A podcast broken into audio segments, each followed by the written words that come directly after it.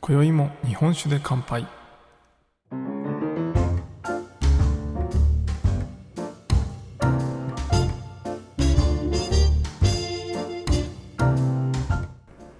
福岡の聞き酒師こと杉玉がお送りする酒林ラジオ。この番組では毎回ちょっとだけ日本酒の楽しみ方や銘柄をご紹介しながら日本酒の美味しく楽しい入り口へご案内するための情報をお届けしております。今回のテーマは団中でもクラフト酒が盛り上がってきました。です。はいというわけで皆様いかがお過ごしでしょうか？杉玉です。えー、先日ですね、収録配信の時に、まあ、団中っていう雑誌がね、えー、出ましたよっていうお話で、3月号、この団中の3月号っていうのは、毎年日本酒についての特集の、えー、月ですというお話をしたんですが、皆さんどうでしょうか？あの、読まれた方いらっしゃいますでしょうか？僕はね、あの、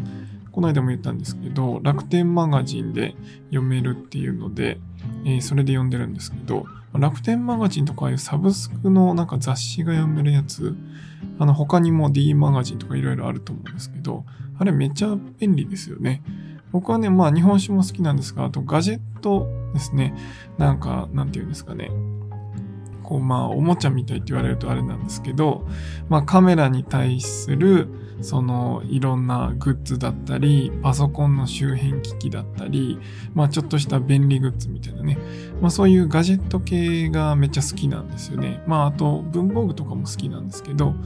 まあそういうので、あの雑誌とかモノクロとか知ってる人、まあベストバイとかいろいろあると思うんですけど、まあそういうやつを読むのが結構好きなんですよね。まあ最新情報、買うかどうかはまあ別として、そういう雑誌を読むのが結構好きで、あの、いつもその楽天マガジンね、数百円で、月数百円でいろんな雑誌が読めるので、まあ、お得だなと思って契約してるんですけど、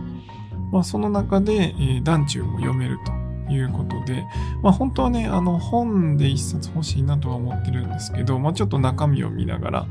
えー、買うかどうか決めようかなとは思ってるんですけど、まあそれをずっと読んでます。で、えー、まあその中でですね、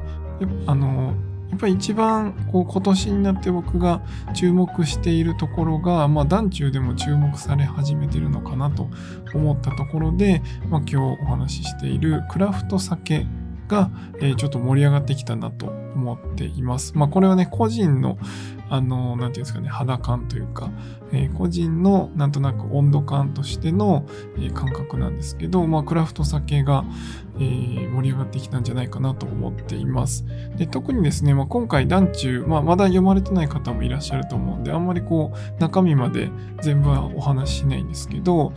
まあ、の特集で大きく記事になっていたのは、稲とアガベっていう秋田県のクラフト酒を作られている岡住さんという方がいらっしゃるんですが、岡住さんはですね、もともと荒政酒造で酒造りをされていて、でその後ですね、クラフト酒の入り口としては、あのこの花の醸造さんですね、12月に行かせていただいたこの花の醸造さんの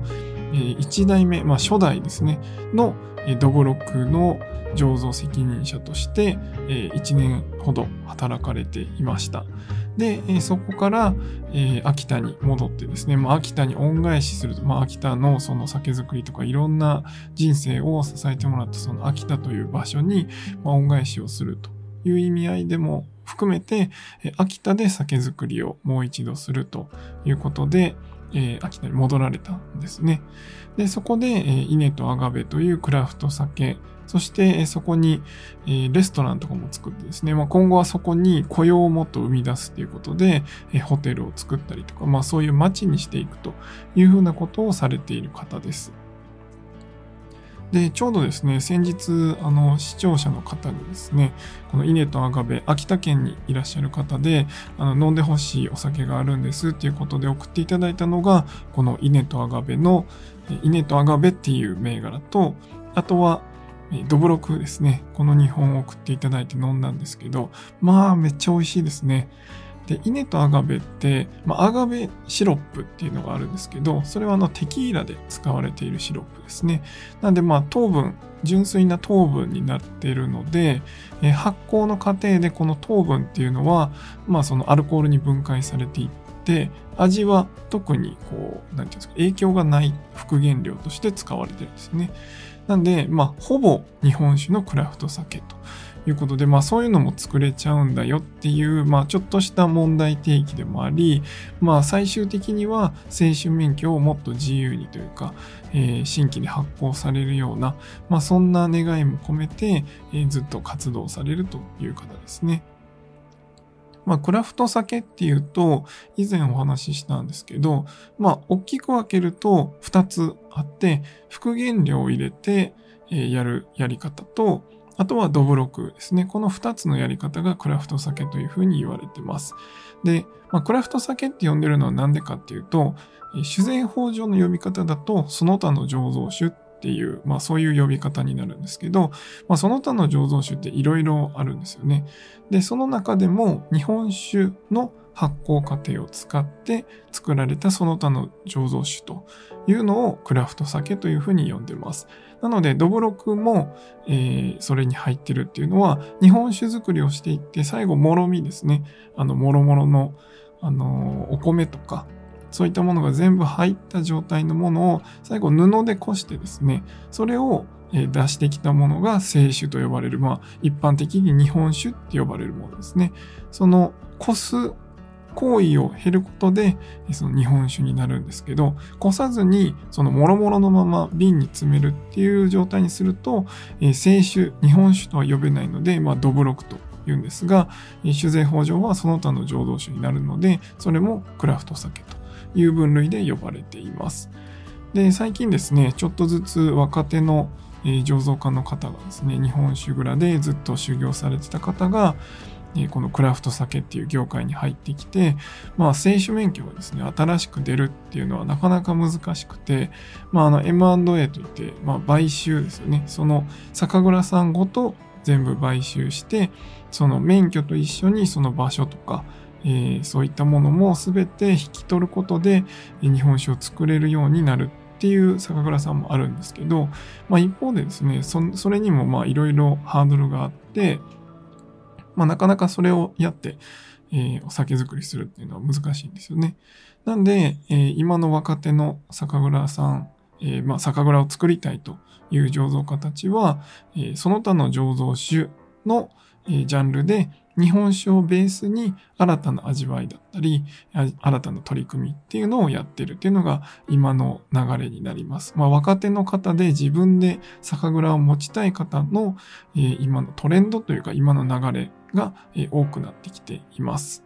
まあ、選手蔵がね、増えないっていうのはやっぱり多くある一方で、まあ、その消費量がなかなか増えていかないとか、まあ、そういったので新しく発行はできませんっていうのが、まあ、今の政府の方針っていうのがあってですね、まあ、逆にその他の醸造酒なら、え、出せますということで、まあ、ちょっとずつですね、このクラフト酒っていうのが増えてきてます。